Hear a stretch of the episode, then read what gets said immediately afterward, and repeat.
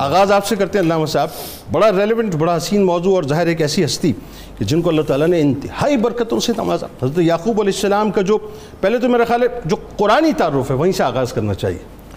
بسم اللہ الرحمن الرحیم۔ قال اللہ تبارک و تعالی فی الکلام المجید والفرقان الحمید ووہبنا لہو اسحاق و یعقوبہ صدق اللہ العظیم۔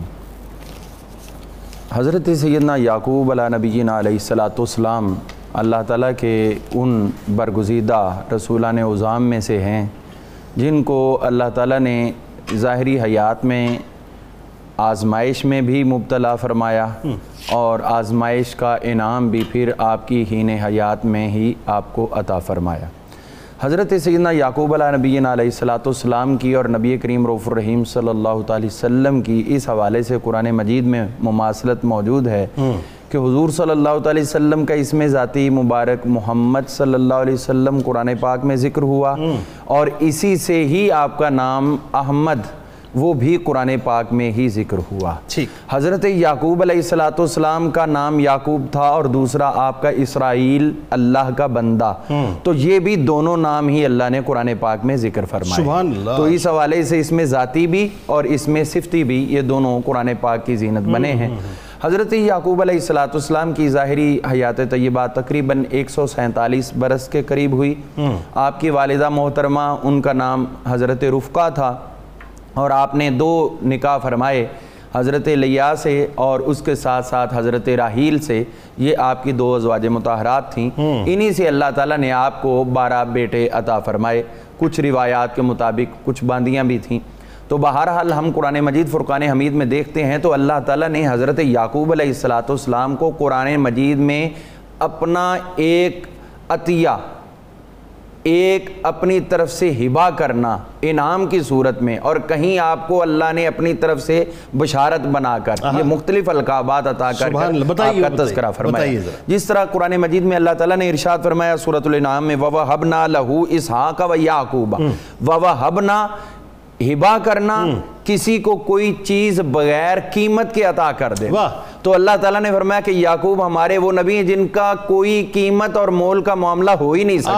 یہ ہماری طرف سے یہ عطیہ ہے۔ تو یہ عطیہ خدا بندی تھے۔ اور اسی طرح جو حضور علیہ السلام بھی مبشر جو حضرت عیسیٰ علیہ السلام نے بشارت دی اور ان کے لیے بھی اللہ تعالیٰ نے قرآن مجید میں ارشاد فرمایا وَمْرَأَتُهُ قَائِمَةٌ فَضَاحِكَتْ فَبَشَّرْنَاهُ بِإِسْحَاقَ وَمِن وَرَائِ إِسْحَاقَ یعقوب.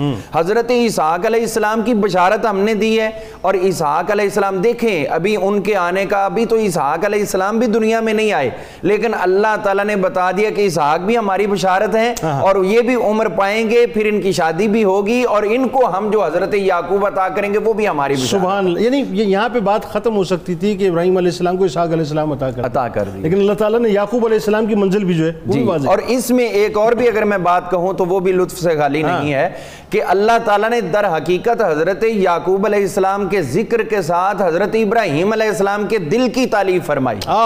یعنی تمہارا پوتا بھی آئے گا اور وہ بھی شان نبوت کا حق یعنی دادا کو پوتے کی بشارت بشارت عطا کر دی۔ تو اسی طرح ہم دیکھتے ہیں قرآن مجید فرقان حمید میں اللہ تعالیٰ نے حضرت یعقوب علیہ السلام کا بائی نیم سولہ مقامات پر تذکرہ فرمایا سولہ مقامات پر۔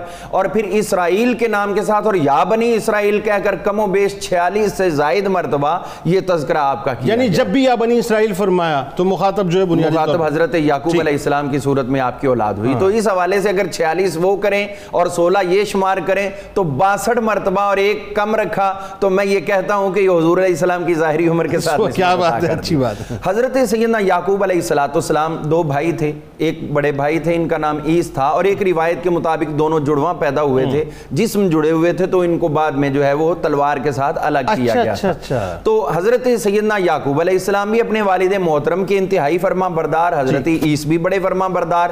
لیکن ظاہر ہے دونوں کی مائیں الگ تھیں۔ تو اس حوالے سے اپنے اپنے بیٹے کے ساتھ زیادہ محبت ہوتی۔ تو اسی لیے وہ کوشش کرتی تھی کہ اپنا ہی کام کیوں نہ ہو وہ اپنے بیٹے کے کھاتے میں ڈالیں تاکہ ابا جی ان کے ساتھ خوش رہیں۔ تو یہ ہمارے لیے بھی ایک آج جتنے بھی لوگ کسی سٹیٹس پر پہنچ جاتے ہیں تو ان کے لیے یہ لمحہ فکریہ ہے کہ اولاد کو ہمیشہ یہ کوشش کرتے رہنا چاہیے کہ اپنے والد کو کس طرح خوش رکھنا ہے۔ اور اگر اسی لیے حضور علیہ السلام نے فرمایا ردا الرب فی ردا الوالد اللہ کی رضا والد کی رضا میں ہے۔ اللہ تو یہ سبق ہمیں انبیاء کرام علیہ السلام نے بدرجہ عطم عطا بھی کیا۔ اور اس پہ عمل کر کے